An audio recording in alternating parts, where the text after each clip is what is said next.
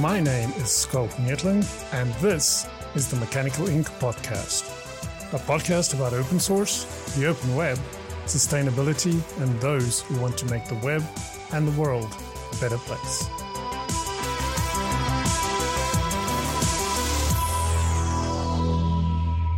Hey, Deepak, and uh, welcome to the Mechanical Ink Podcast. Thanks, Skolk. Uh, honored to be here. Yeah, so um, just going to let the cat out of the bag. I do work at BoxyHQ, um, but that's not why you're here. um, I just think the project is, is very interesting, and it totally fits with the audience that listened to this podcast. And I thought it'd be super cool to bring you on here to like ask some questions I still have about Boxy, even though I work at Boxy, um, and then just let the wider audience know about all the great work that we're doing at Boxy and some history, some of the history, because that's some of some of the, the gaps that I still have in my knowledge. So I'm just learning about some of the history. But before we dig into BoxyHQ itself, um, if you could tell us a little bit more about you, um, your history in the tech world and open source in general. Uh, absolutely. Uh, obviously, fantastic to be here. You know, we love open source at BoxyHQ, uh, and that, that's why I'm here more more so than you know being from BoxyHQ. Um, my background, uh, technologist all my life.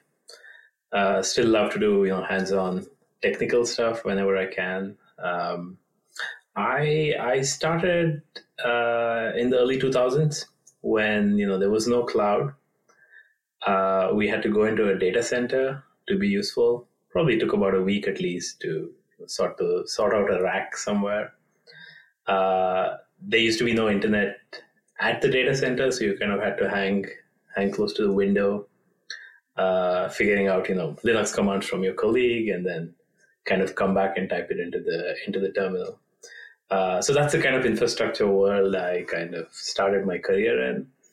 Uh, which is fantastic because you then it then you know it's meant that I truly have that you know full stack experience all the way from uh, infrastructure down to kind of more uh, front end U I U X work as well.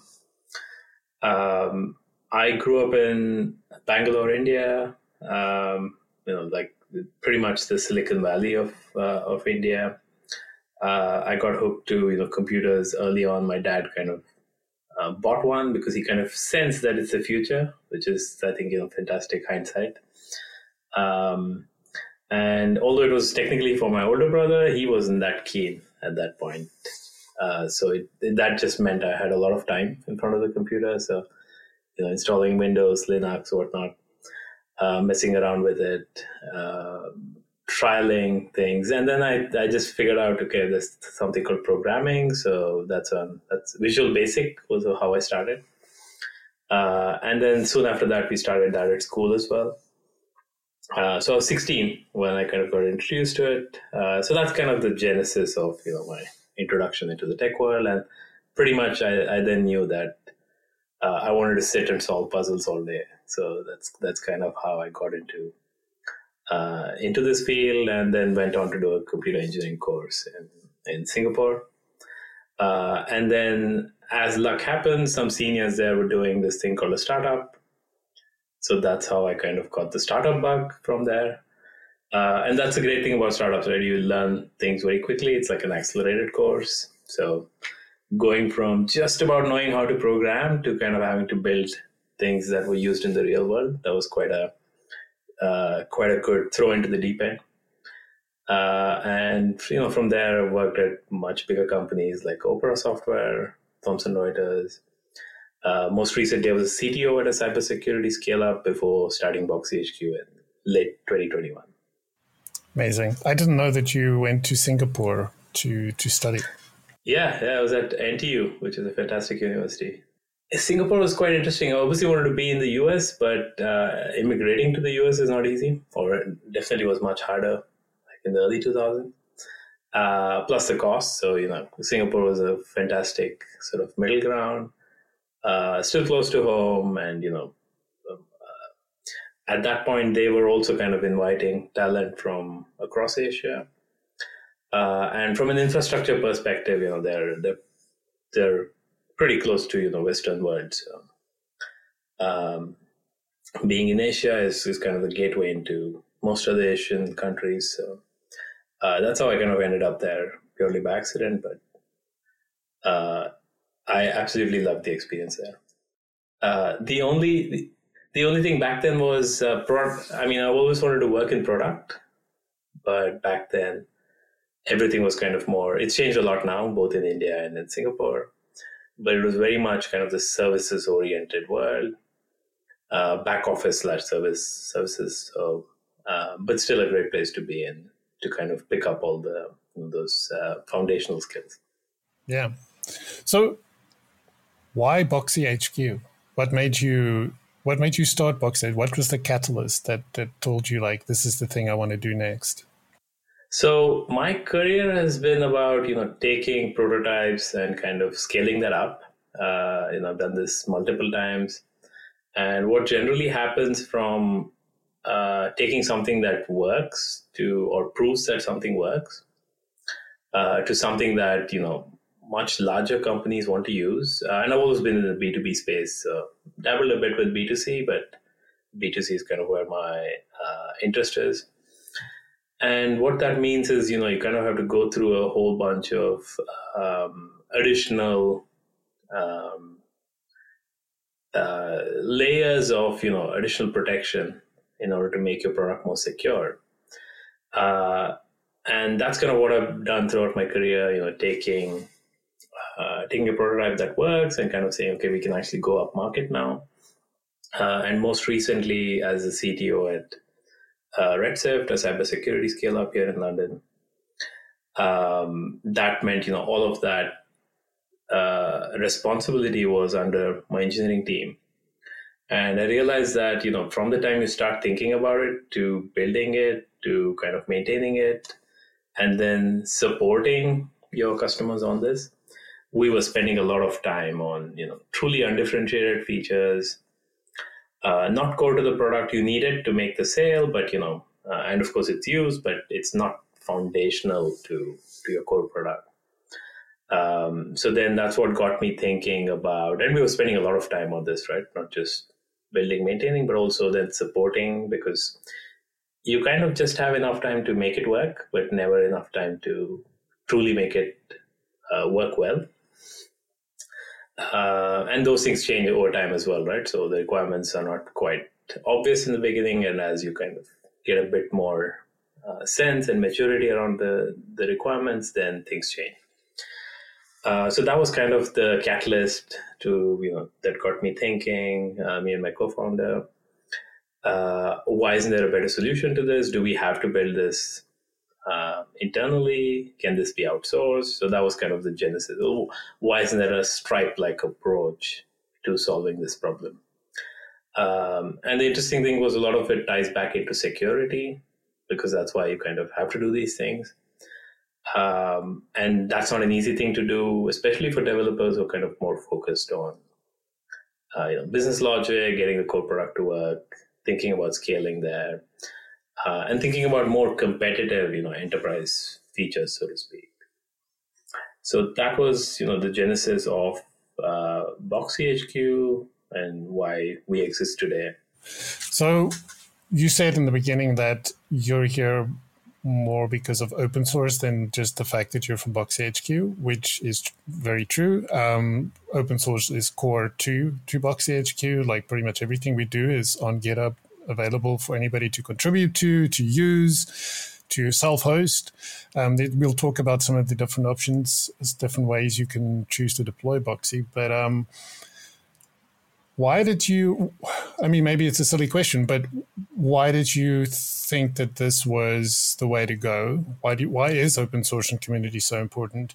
And then moreover, why did you decide, seeing that this is a business, Um, why did you decide to go with the Apache two license as opposed to some of the others that companies tend to pick these days, like the business source license from HashiCorp, that kind of thing? Yeah, yeah. Uh, so, I mean, in, in a nutshell, BoxyHQ, we uh, we give you building blocks for what is known as enterprise readiness. That is, you're a product that wants to sell into the enterprise and have to go through a bunch of their checklist features. uh, like Enterprise Single Sign-On, which is about logging into your web application on the back of uh, identity providers like Okta, Azure, um, and there's a bunch of, you know, the uh, twenty-odd providers who provide this service. Uh, sometimes bespoke solutions as well. You know, there are a lot of open source tools that are picked up and used as single sign-on solutions. So we help connect with all of those systems. Uh, directory sync, complementary to that, helps you provision, deprovision users, especially for larger companies where uh, you're onboarding, let's say, eighty people across your product as an example. Um, audit logs, which is about providing security logs for your product. Uh, crucial events that happen typically on the back of, you know, having to have compliance around certain things like access logs, uh, knowing that if something were to go wrong, you can go back in history and look at what exactly happened. Um, and then uh, we're also deeply thinking about privacy, uh, data regulations. So we're building a privacy vault that gives you the building blocks to kind of safeguard sensitive data as you as you scale up. Um, so given given you know that's the kind of landscape we're in, uh, very close to infrastructure. So when we started thinking about this problem deeply, uh, we truly thought about, you know, and I had gone through kind of this problem uh, multiple times. And the first thing you do is go out there and see what's, if there's anything you can pick up and use. So that way, open source is uh, one of the ways that, you know, easy ways that developers like to evaluate products uh, because they, they don't have to speak to anyone. There's no like, you know, pushy sales messages going on. Uh, you can just truly go in, see if it works. Um, once you've kind of made that decision, then you can come back and think about the other things on top. So. So that was kind of the, the motivation to make this open source. We were very close to infrastructure. We knew how developers and sort of technical decision makers think about this. Uh, open source is typically a very uh, common way for them to go out and evaluate this and think about the whole build versus buy paradigm. Uh, should I be building this internally, or is this uh, undifferentiated enough that I can go out and pick up something and then tune it to what I need, right? So that was basically, uh, you know, our motivation around this to make it truly open source, infrastructure-wise. Uh, and then, you know, we we think about a lot of the application layers, but that usually sits on top of the infrastructure pieces we provide. Uh, so that was our thinking here. Open source is a way to be discovered. And then, you know, the rest of it, everything else is kind of uh, way standardized, right, in terms of what a SaaS company would build. Uh, we also have a SaaS solution. So that's the typical way, you know, most open source companies kind of evolve. Um, but I had one more key insight, which was kind of very important for me, which kind of uh, led us down the open source path. Um, I, of course, was very familiar with this. You know, as I mentioned, I started with Red Hat, um, which, you know, back in the days, going from uh, Windows to Linux is, was not an easy path, right? But as a developer, you kind of, it's very easy to jump that barrier. Uh, but the fact that, you know, all of that was open source, you know, everything was out there. You got it for free, effectively. You didn't have to pay a penny. Um, and what that meant was, you know, you're starting to then abstract away complexity, right? Um, not so much, not so much in the sense that you're not responsible for it, but you become responsible for only a fraction of the interface there. Uh, and that's how, you know, most things build over time. You stack things on top of each other, and then you have this uh, wonderful, you know, software working for you uh, without without you having to uh, dive into every specific layer, which makes it impractical for you to build anything of value. Yeah. Uh, yeah. So having done that, you know, it was, it was, it was then sort of became a no-brainer decision for us. Um, let developers decide the whole build versus buy. And we also knew we had to educate them on this whole build versus buy. Why should you not build? Why are we better? But that all kind of comes after they've kind of, you know, discovered us, evaluated us. Um, and have had time to independently think about us rather than, you know, us pushing down um, our own agenda on top of them. So that was the main motivation, you know, kind of how developers think and buy things today. Very much, uh, you know, open source discovery.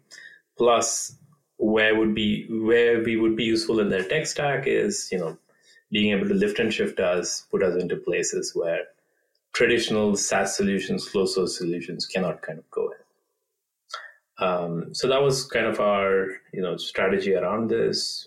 Um, and interestingly, why Apache two? We, you know, been dabbling with licenses my entire career. Uh, and we knew, you know, we had to have our own paths to the enterprise at some point of time. You know, that's the way to monetize open source. And Apache two is quite close to M I T. I mean, they're all, they're both very flexible. Uh, but Apache two is, from a legalese perspective, a lot more enterprise friendly. Uh, you, it's, it's super flexible, right? You can do anything you want with it. There's absolutely no obligation.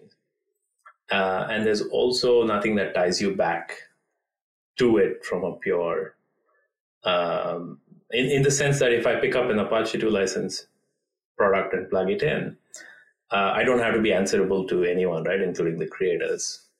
Um, so that, that I think gives a lot of flexibility for how people want to use us. Uh, it, it also means for us, there's an additional, we have to show that value, right? Otherwise, why would they buy anything on top of this?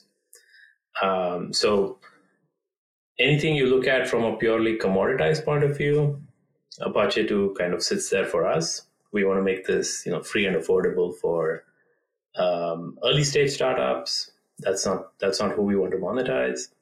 And, you know, as they grow, the other needs kind of come in, and that's where we go beyond Apache two without trying to mix it up, right? In the in the sense that uh, changing this license or kind of, you know, modifying it. For us, that boundary between what is free, which is on Apache two, um, that could have been on M I T as well, right? But it was just a choice between making it more uh, enterprise friendly. And at the same time, we were quite clear about what is then not under Apache two, which is our enterprise edition license. Um, and those just sit on top. Uh, you know, ninety-nine percent of the startups don't need that, which gives us a good distinction between what is free and commodity and what is, uh, you know, the open core features that we can monetize on the back of uh, bespoke enterprise edition license.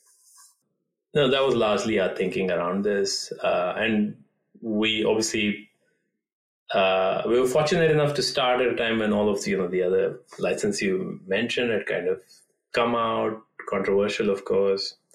Uh, they all had their own reasons, but ultimately, you know, if you think about open source ethos, it's about giving things out, right? Without any, um, without any obligations that tie back to you.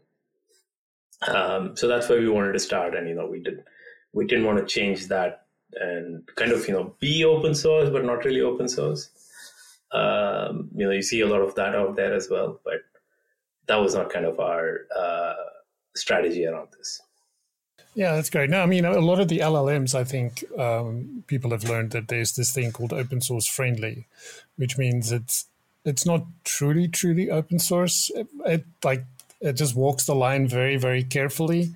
Um, but if but it, but it's so easy to spot because, I mean, the open source definition is pretty clear. It's not a convoluted document of one hundred different things. It's like pretty much ten things. And if you ad- adhere to them, it's open source. If you don't, it's not. It's pretty simple. So, yeah. But it, it makes sense about Apache v uh, M I T, for example. Yeah, exactly. I mean, it's it's a very it's a very uh, marginal differences between them, right? It's just that um, for a lot of the larger companies who've kind of gone through the whole thing and have, you know, legal counsel inside that looks at this, Apache two is definitely more friendly for them um, in terms of adoption. In fact, they all have checklists, right? That developers kind of have to go through um, to even use something, even though that's free and, you know, open source. Uh, so it definitely helps there, uh, shows them that, you know, we're, uh, that the open source product. If they truly wanted to use it on, on their own, they can. Um, and what this effectively also means for us is, you know, we've got to be, uh, from a pure monetization perspective, that value creation has to be from our side, right? Uh, ultimately, the burden is on us, right? It's, that's the way it should be. Um, and of course, there's always this fine line between, as an open source company, are you giving away too much for free? Uh, where are the levers where, you know, you kind of go from being free to being, uh, to, you know, that commercial journey, right? When do, when does someone have to pay for you? Um, so for us, that those boundaries have become more clear as we progress. And that's why we said, you know, the foundation has to be Apache two, and then anything on top, we can start to separate them out. Um, and again, you know, when people self-host us, uh, it's all controlled by feature flags, so, uh, which is all off by default. So they're not violating anything by, even though some of the code might be, you know, uh, and that's what we've separated out, right, as the enterprise edition. But just self-hosting it is not in violation of anything. Uh, it's only when they turn on the feature, and anyway, to turn on the feature, they have to talk to us. So at that point, we know, um, you know, how to guide them. Yeah, perfect. No, that makes a lot of sense. I, I think one of the questions that I've been asked since I talked to some of my friends and stuff and said, I'm joining Boxy, and they had a look at the website and they were like, but wait a minute, is it like Okta? And I'm like, no, kind of, but not really. And it's like, so then why would I use Boxy and not Auth zero? And I was like, okay, let me explain. But I'm not going to explain. I'm going to ask you, so why not Auth zero or Okta? Like, how is BoxyHQ different? And if you think about, like, somebody maybe, like we, like you mentioned, like an early stage startup that's starting to scale, they found some market uh, product market fit, and they're now looking at enterprise, or enterprise is starting to look at them. Where in this whole cycle does Boxy step in, and how is it different, or how does it play nicely with Auth zero, Okta, all of those folks? Yeah, yeah, no, it's it's it's definitely very confusing, especially the term single sign-on, because it means a bunch of things. Uh, so if we start kind of just uh, refining that a bit, so single sign-on effectively, you know, fundamentally just means you get access to systems on the back of just one Um, login that you have somewhere, right? Uh, in in the old world, this used to be like your Windows, right? You got into a desktop, you had a Windows uh, username, password, and that was pretty much. Then you had access to all the software you had, but that was all pre-installed, or you could install it um, on your desktop. Now that everything's sitting in, you know, on the web, in the cloud, it just means Uh, you end up creating multiple identities, you know, multiple accounts in places, uh, which is fine as a user. But for a, if you think about an I T admin or the compliance team within an enterprise, major pain for them, right? The the whole SaaS sprawl, um, not an easy easy task for them. Uh, extremely tedious to even know uh, what they call the shadow I T, right? So single sign-on from a pure, uh, let's say, identity provider perspective is that typically enterprises will have some kind of a, uh, a single identity provider they use. Okta is an example. So Okta is what you would classify as a S S O provider. So they give you all the tools that you need to create user accounts for your employees, provision them with the right set of permissions, uh, and then, you know, kind of give them access to various systems. So that's not what we do. We are not an identity provider by any means. Uh, we sit on the other side, which is known as the service provider. Um, um, and what the service provider effectively does is the one providing a service, in this case, a SaaS application or a web application. Uh, and then we help bridge the two, right? If if you're building, let's say, um, um, a C R M, and you've now taken off, you kind of, um, uh, you know, C R M dot com now wants to be used by a larger enterprise. They say, I need single sign-on. So C R M dot com would now have to go and build out that that scaffolding, that infrastructure into their product.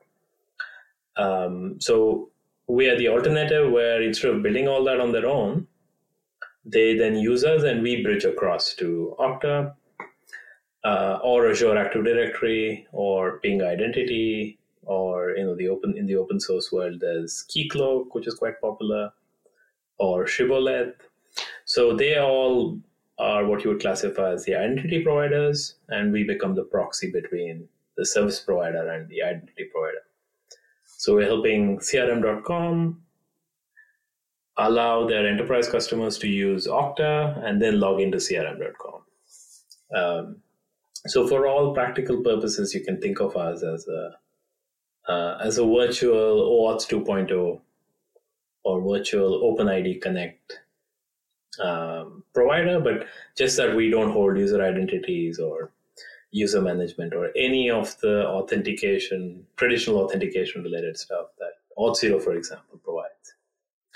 Um, we're very much focused on just that niche, right? Enterprise single sign-on only. Um, and of course, Auth zero also provides something like this, but they're crazy expensive. So we also come with that uh, additional advantage of being uh, great value for money. You know, we're even with our paid uh, plans, we're way more affordable, uh, for especially for an early stage startup. So, so that's kind of where we fit in. We're very much uh, that proxy between the two. Um, we're not at all like Okta. We're we have some overlap with Auth zero, but again, don't entirely do everything that Auth zero does, because our focus is on the security building blocks and not purely authentication or just authorization or any of you know the those pieces. I wonder if you want to unpack a little bit, because I think a lot of people use the words authentication and authorization, uh, you know, interchangeably, and it's not really an interchangeable concept. So if you want to maybe dig into those two.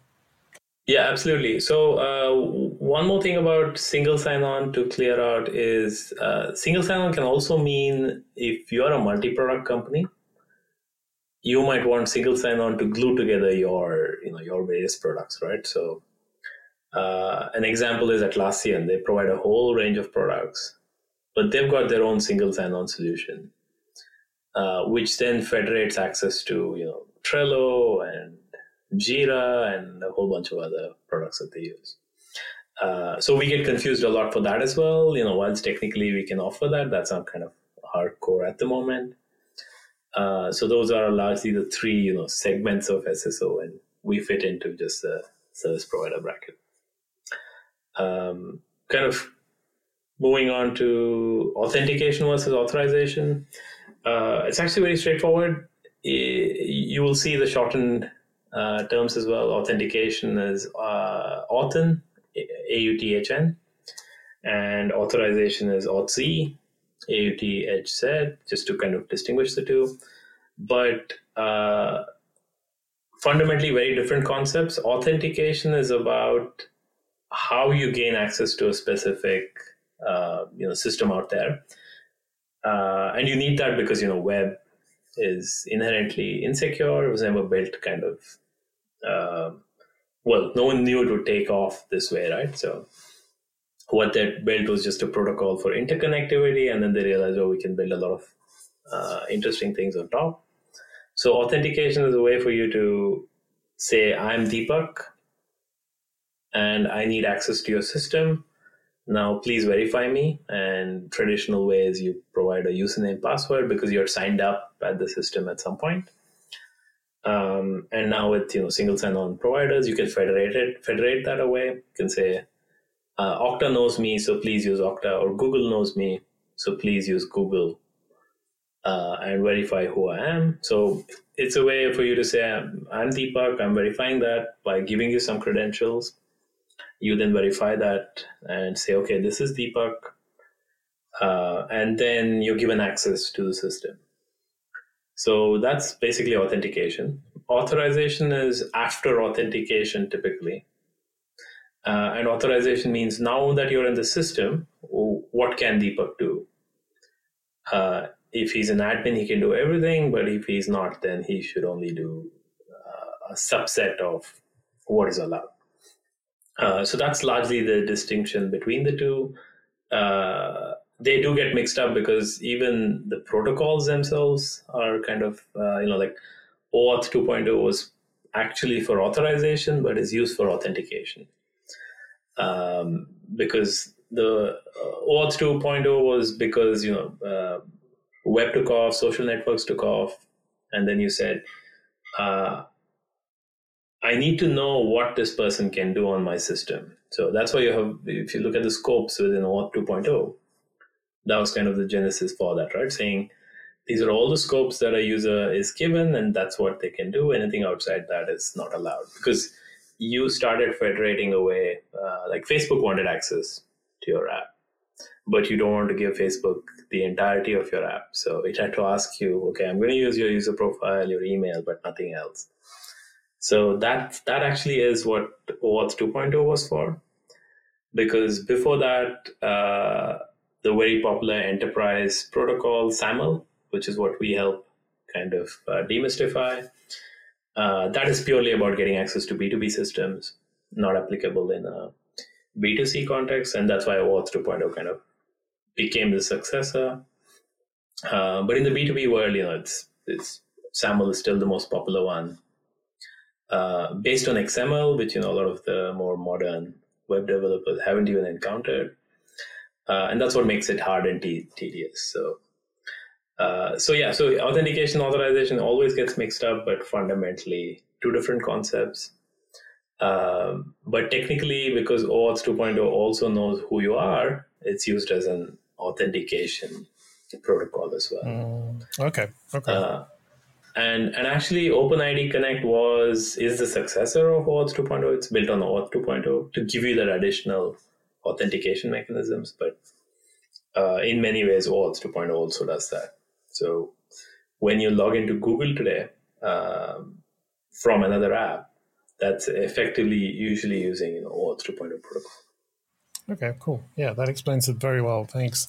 So, and you mentioned SAML, and I was going to ask about that. So I think that is one of the value adds of Boxy, right? Is it takes that complexity away. Like you said, like exactly most people that has only joined the web development community in the last ten years or so would be like, soap, that's something you use in a bathroom. What does that have to do with my computer?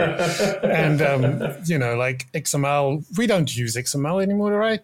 But with SAML, those things are still very relevant. Absolutely. Um, so SAML was, uh, I mean, it's all the evolution, right? Where you had Windows logins and you know, a protocol called Kerberos, which was basically a more secure way to give you logins to desktops, uh, which could then be controlled at a central place like an I T admin. Um, so ultimately, all these protocols are about giving control to an admin somewhere to better manage, uh, you know, both authentication and authorization. Uh, so that's kind of been the evolution. And when SAML started, X M L was the the you know the most popular way to interchange data effectively. Uh, that's why you see H T M L is kind of very X M L based as well.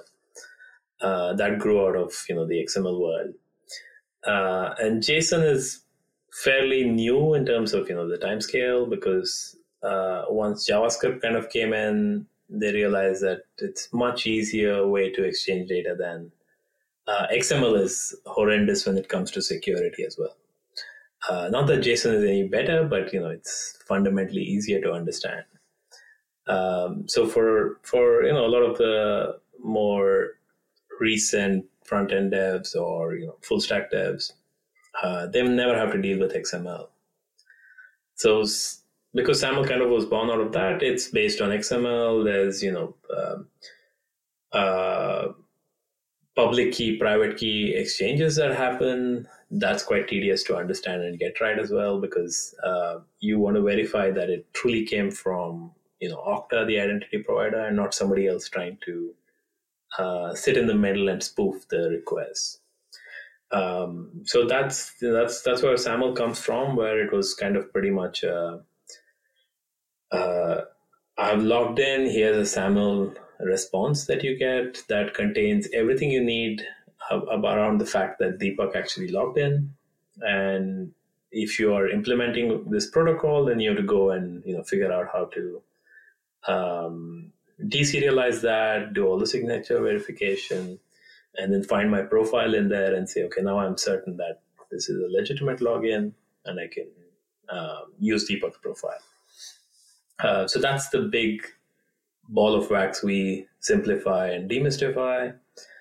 We we effectively have layered OAuth 2.0 and OpenID Connect on top of this. So we look and feel like, you know, OAuth 2.0 and OpenID Connect, and we'll translate underneath the right set of SAML primitives.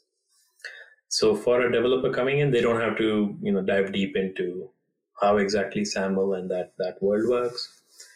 Um, as long as they get the high-level understanding of that, and we give them, you know, all the steps to kind of integrate, um, takes away a huge burden for them uh, in having to understand what this protocol is all about, how the single sign-on actually happens, what are all the different uh, tweaks that you can have within that. Um, so that's, you know, that's the big uh, value add we provide. Predominantly around, you know, the implementation there. So you can lift and shift our building block and you've got all of that without having to go in and re-implement the protocol on your own. Yeah. So if you use the Boxy proxy, so to speak, you yeah. don't have to ever worry about SAML, right? You're just like, correct. I talk O I D C or I talk Uh, OAuth two and Boxy, the Boxy proxy will sort out the rest. Exactly. Exactly. That's correct. Because that ball of wax, as you mentioned, can get even more complex because this thing, there's this thing called SAML federation that some people think they need, but they might not need it. So what in the world is SAML federation and when would you even need that? So, so SAML federation, again, uh, same thing, right? You have the identity provider side. You've got the service provider side. Uh, so what happened with SAML was, uh, this was before, you know, um, actually at that point, it was really just Microsoft, the big, you know, the big identity provider uh, with uh, what has now become their more legacy product, the Active Directory. Uh, so that's how kind of, you know, the whole Active Directory is a place where you store all employees' data, and then they had a way to exchange that with other systems. So coming back to, you know, the identity providers themselves. So you had uh, you had Microsoft now, then um, then you had, you know, universities, uh, societies kind of start to use it as well, um, more in the B two B context. But, you know, then they had B two C customers on the other side. So what they quickly realized, for example, universities is um, it's fine for, for example, uh, Stanford as an identity provider, right, for all their um, student and staff-related services. But why just that? You maybe had, uh, you know, all the Ivy Leagues come together. And if you had an account in one, did you have to go and create another account with uh, with either, uh, uh, you know, uh, an affiliated university or a bunch of, you know, alliance, uh, you know, so kind of like a consortium that you form. So that was the idea around SAML federation, that if you if you have identity in one of these identity providers, you can then exchange that within the SAML federation to then get access to, let's say, M I T, right? For example, Stanford to M I T. Uh, let's say they decided to get together and put all their courses together. So that was the idea around, you know, SAML federation, and this, you know, translates to, for example, um, chemical society. Uh, they have all the literature around, you know, chemistry, and they want to share that between these various societies. Uh, a lot of them not for profit as well, so, you know, it kind of made sense to, to get together. So that's where, you know, SAML federation kind of comes in. Uh, today, that's typically where the larger networks exist. You've got like the universities, uh, you've got the, you know, various uh, scientific societies, uh, like like the chemical society that I mentioned. Uh, so that's kind of, you know, what SAML federation is about. It's like an umbrella where multiple uh, identity providers come together and look like one single unified uh, provider. And you can have access to one of them and get access to everybody else on the back of the SAML federation. And from a technical standpoint, what that means is you, you're speaking the SAML protocol to multiple places from one place. Uh, so that's what SAML Federation is all about, where you have a system that speaks SAML and you're then effectively multiplexing that, uh, you know, one-to-end relation, right? Saying, now I can take that and then uh, speak SAML to everybody else on the other side, and they understand each other. So the, the method of exchange is still SAML, but you're trusting that federation in the middle.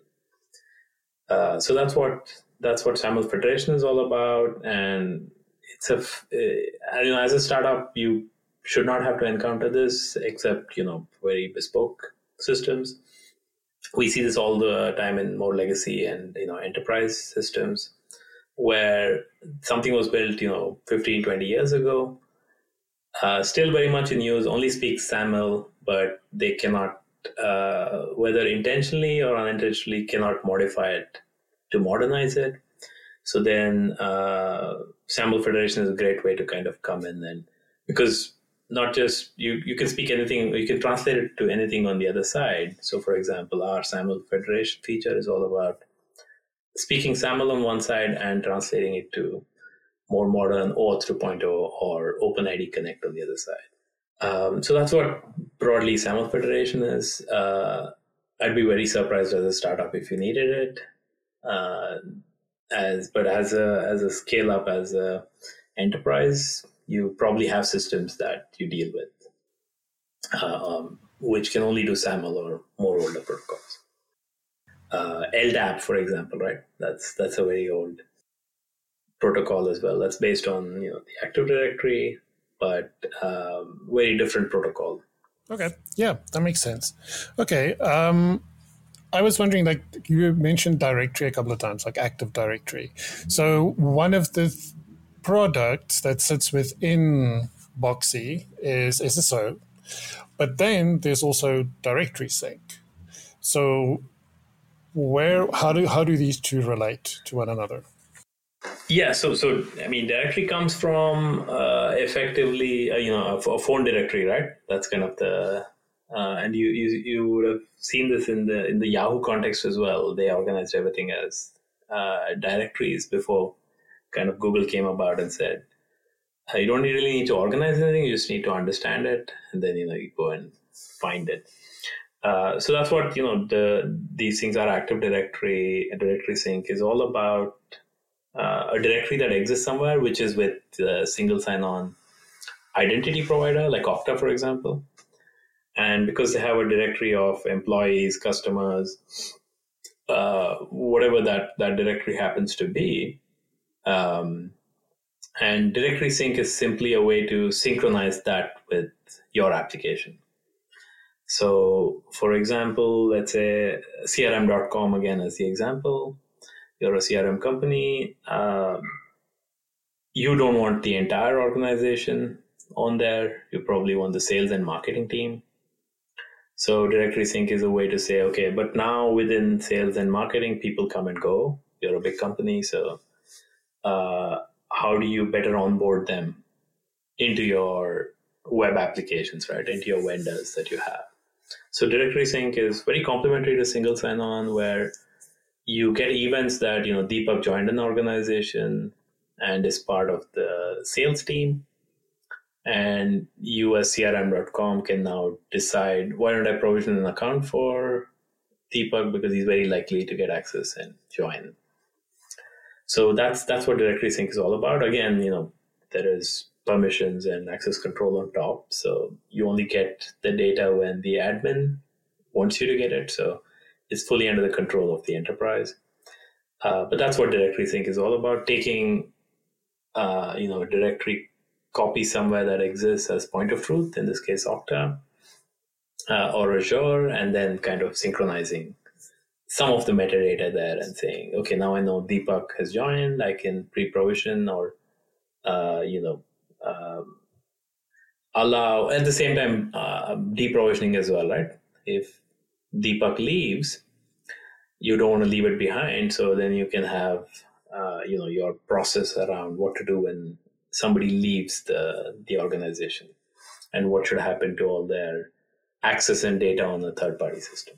Uh, so that's fundamentally what directory sync is at a, at a high level. Okay, yeah. So um, talking about that, so now the product as it is today, like if I if I look at the SaaS one, for example, um, you've got your S S O, you've got directory sync, um, you've got these magic links, but then you've also got just audit logs to some to some extent. I think that is known on GitHub as retraced. Um, now, we there's also a package on N P M published called Jackson. So this is a lot of different ways you can consume all of these different services. So now you could use the N P M package. You could self-host the entire thing, which then also includes an admin portal.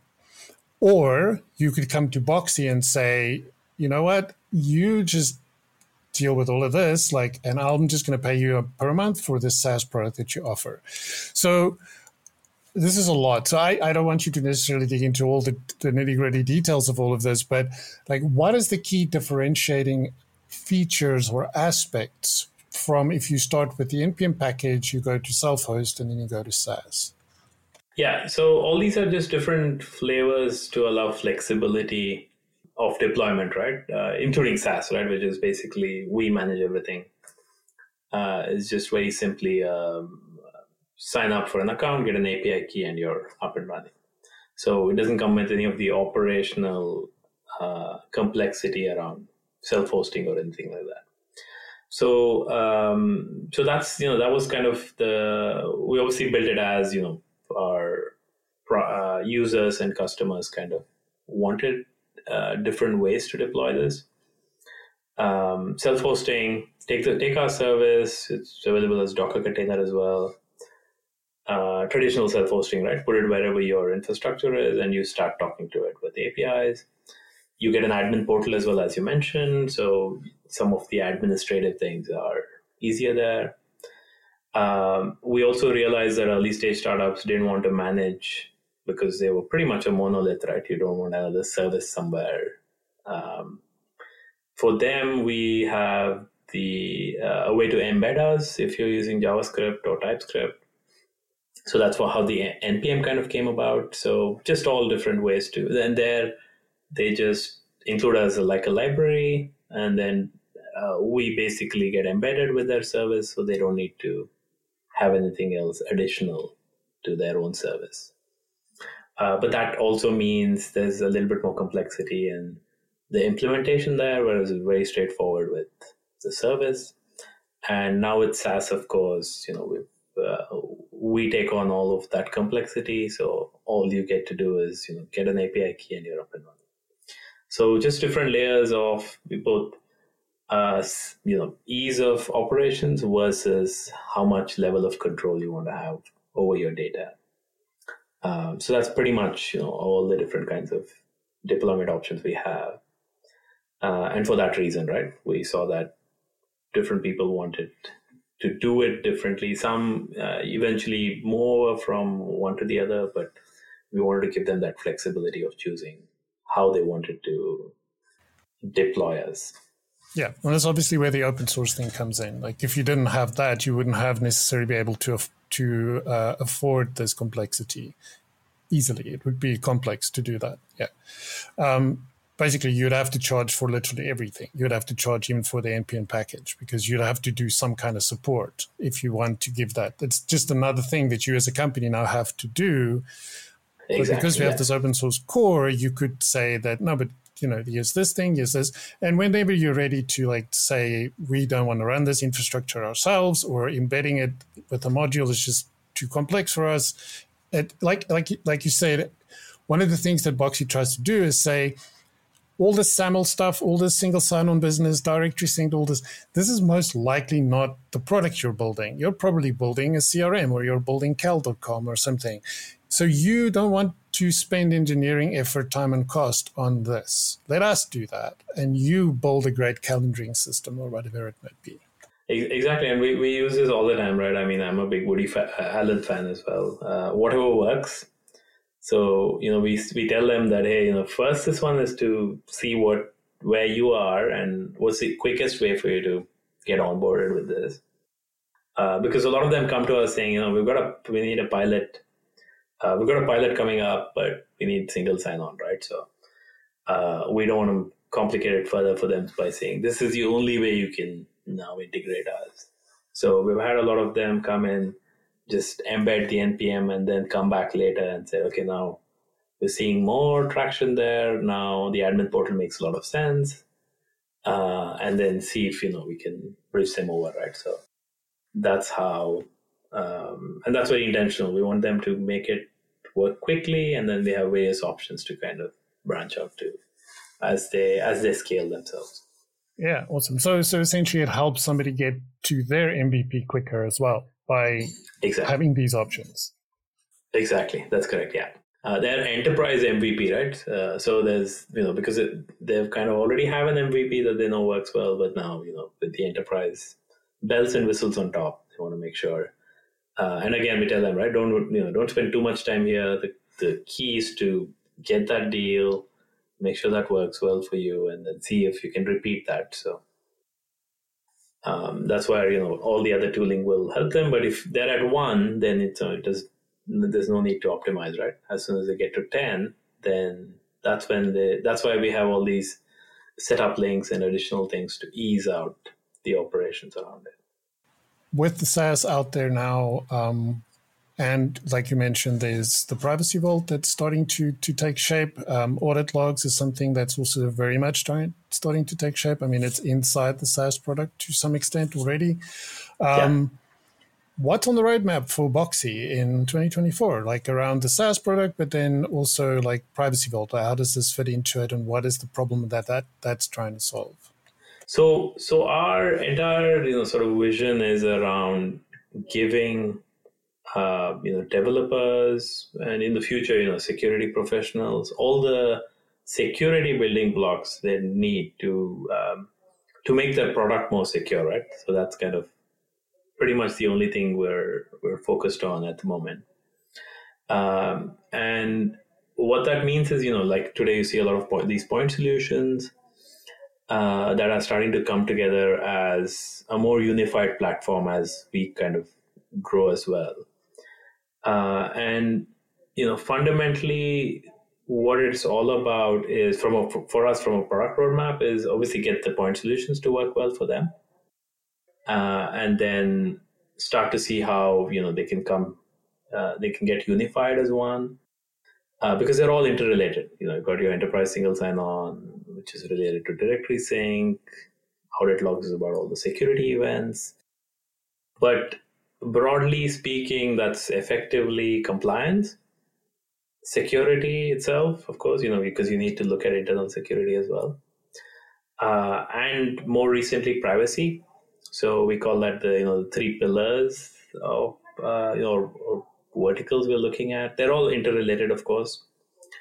Uh, underlying theme is security. Otherwise, you know, nobody needs to do this. Uh, compliance comes in because, you know, you're either in a regulatory world or have a compliance framework. Uh, and in the B two B world, you know, most have to do this.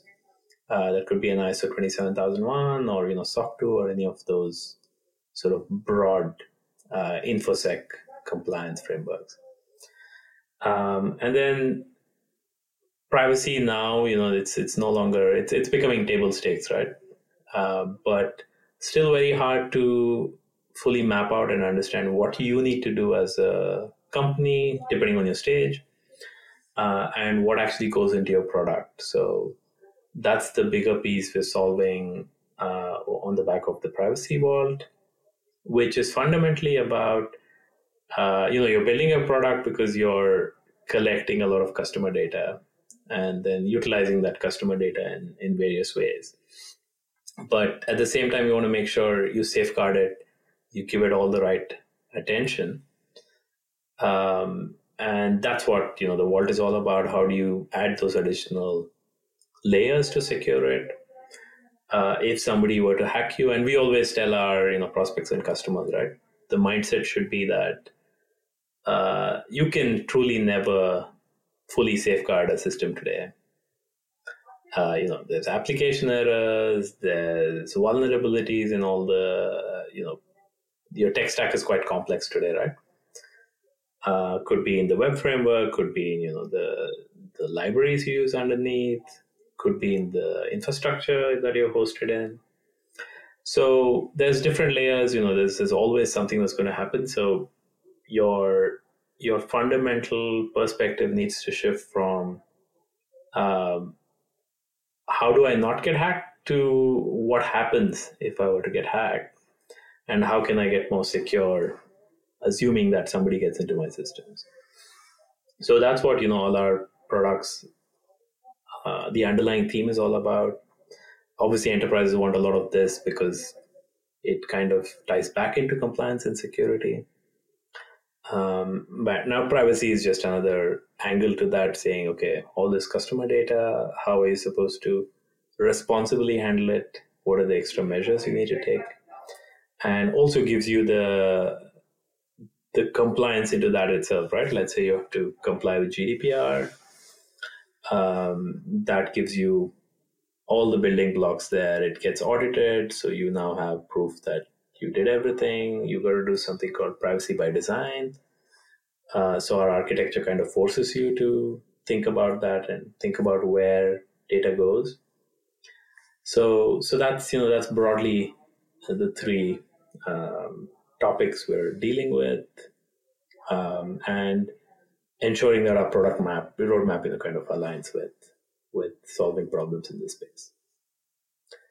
Um, so yeah, so in that sense, the Privacy Vault is a new product that's coming out later. Um, again, as we as we tell our customers, there's a right time to do it. So um, th- th- that's the thing about security, right? Delicate balance between you.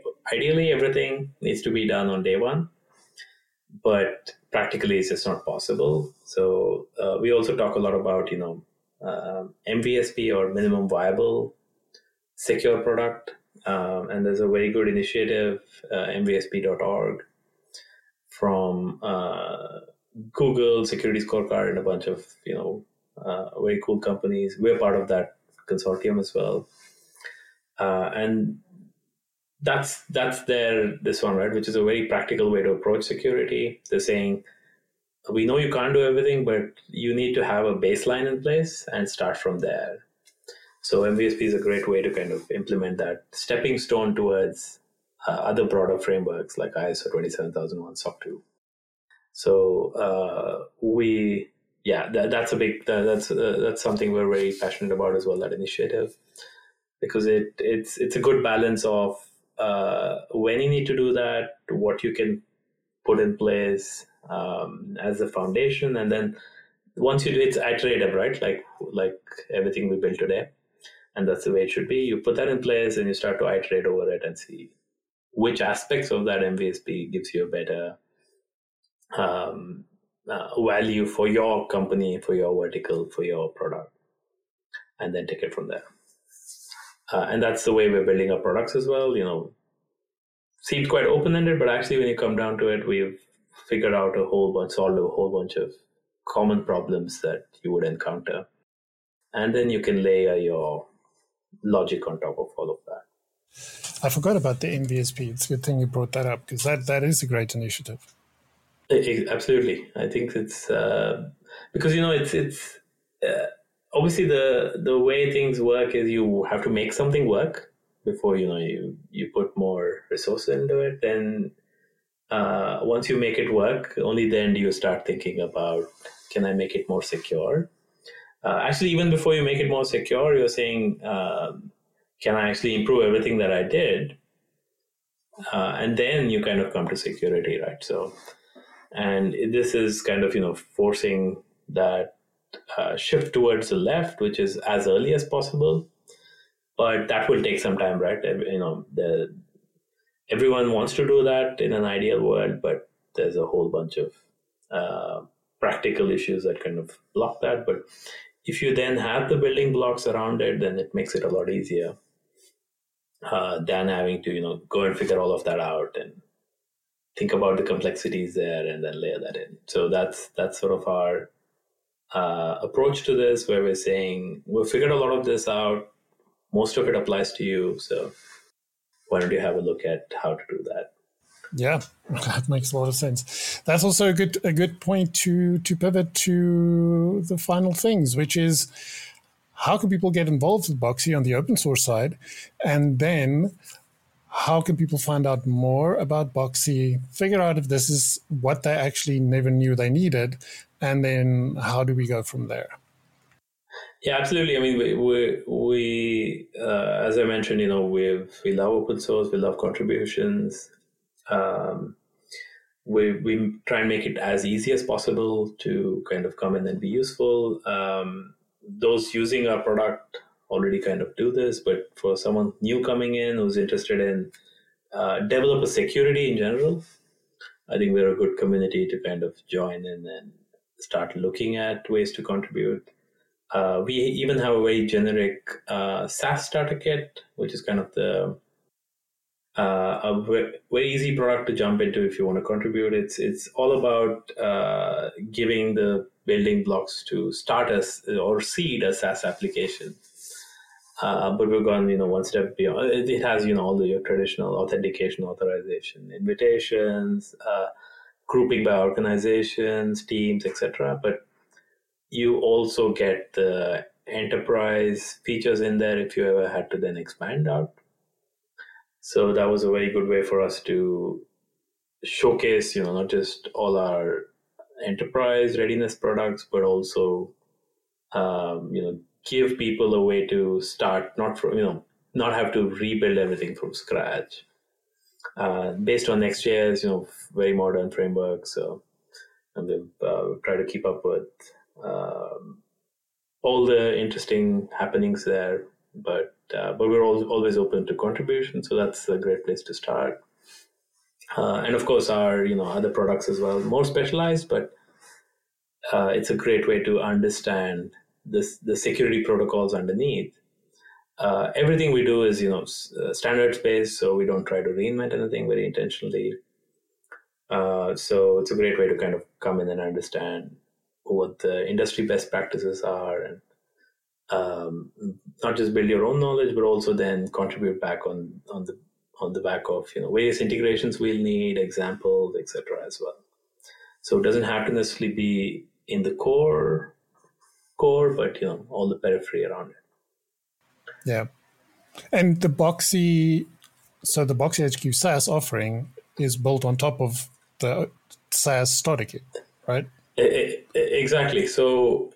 We we have our the open source core products as well, of course, running as services, and then SaaS Starter Kit with our additional business logic on top talks to those services, and that's how we're kind of uh, it's true dog fooding, right? We're using our own products. That's how we're able to evolve it as well. Um, so so that's a you know, and we invite the community that way as well, right? So we've had a lot of contributions because people picked it up. Realized it didn't have something, and then you know, kind of came back with with a P R to add that in. Yeah, yeah, amazing. Great stuff. Thanks so much, Deepak. This was very enlightening. There's a lot to to take in here. I hope this is going to demystify a bunch of stuff for people. Um, they'll see like the role that Boxy is going to play and how it empowers startups. I think it's it's it's an incredible thing. Like um, I just spoke to somebody the other day who has a startup called Open Sourced, and they kind of wanted to go the enterprise way, but they didn't know Boxy existed, and they thought the only alternative was very, very expensive, uh, let's call it competitors in the market that's also proprietary. And so when they discovered Boxy, they were like, oh my goodness, this not only allows me to go after the enterprise customers, but it allows me to also contribute back to something. So it's just this beautiful like circle of, of effects. No, absolutely. I mean, and we love helping startups as well, right? I mean, we, we are one as well, and we've kind of done this over and over again. So uh, if you're a startup, even if you don't need this immediately, you know, it would be great to join our community. We'll, at some point, if you're any, thinking of enterprise anyway, at some point you'll do this. So good way to come in and preempt some of the things that you will have to eventually do. Uh, and yeah, we, we just, you know, we just share a lot of knowledge around, we've done all of this before, enterprise sales, and, you know, we can help with a lot of the soft aspects as well, wherever we can. So um, yeah, no, that's, uh, we love startups. Amazing. Thanks so much, Deepak. Uh, it was great Thank speaking you. to you, and all of the best with Boxy. Same here. Pleasure. Thanks a lot. Bye. Thank you for listening to the Mechanical Ink Podcast. If you enjoyed this episode, share it with your friends. Leave us a review on Apple Podcasts and Spotify. Have something to add? Continue the conversation on GitHub and join the community on Slack. Until the next one, keep all the things open.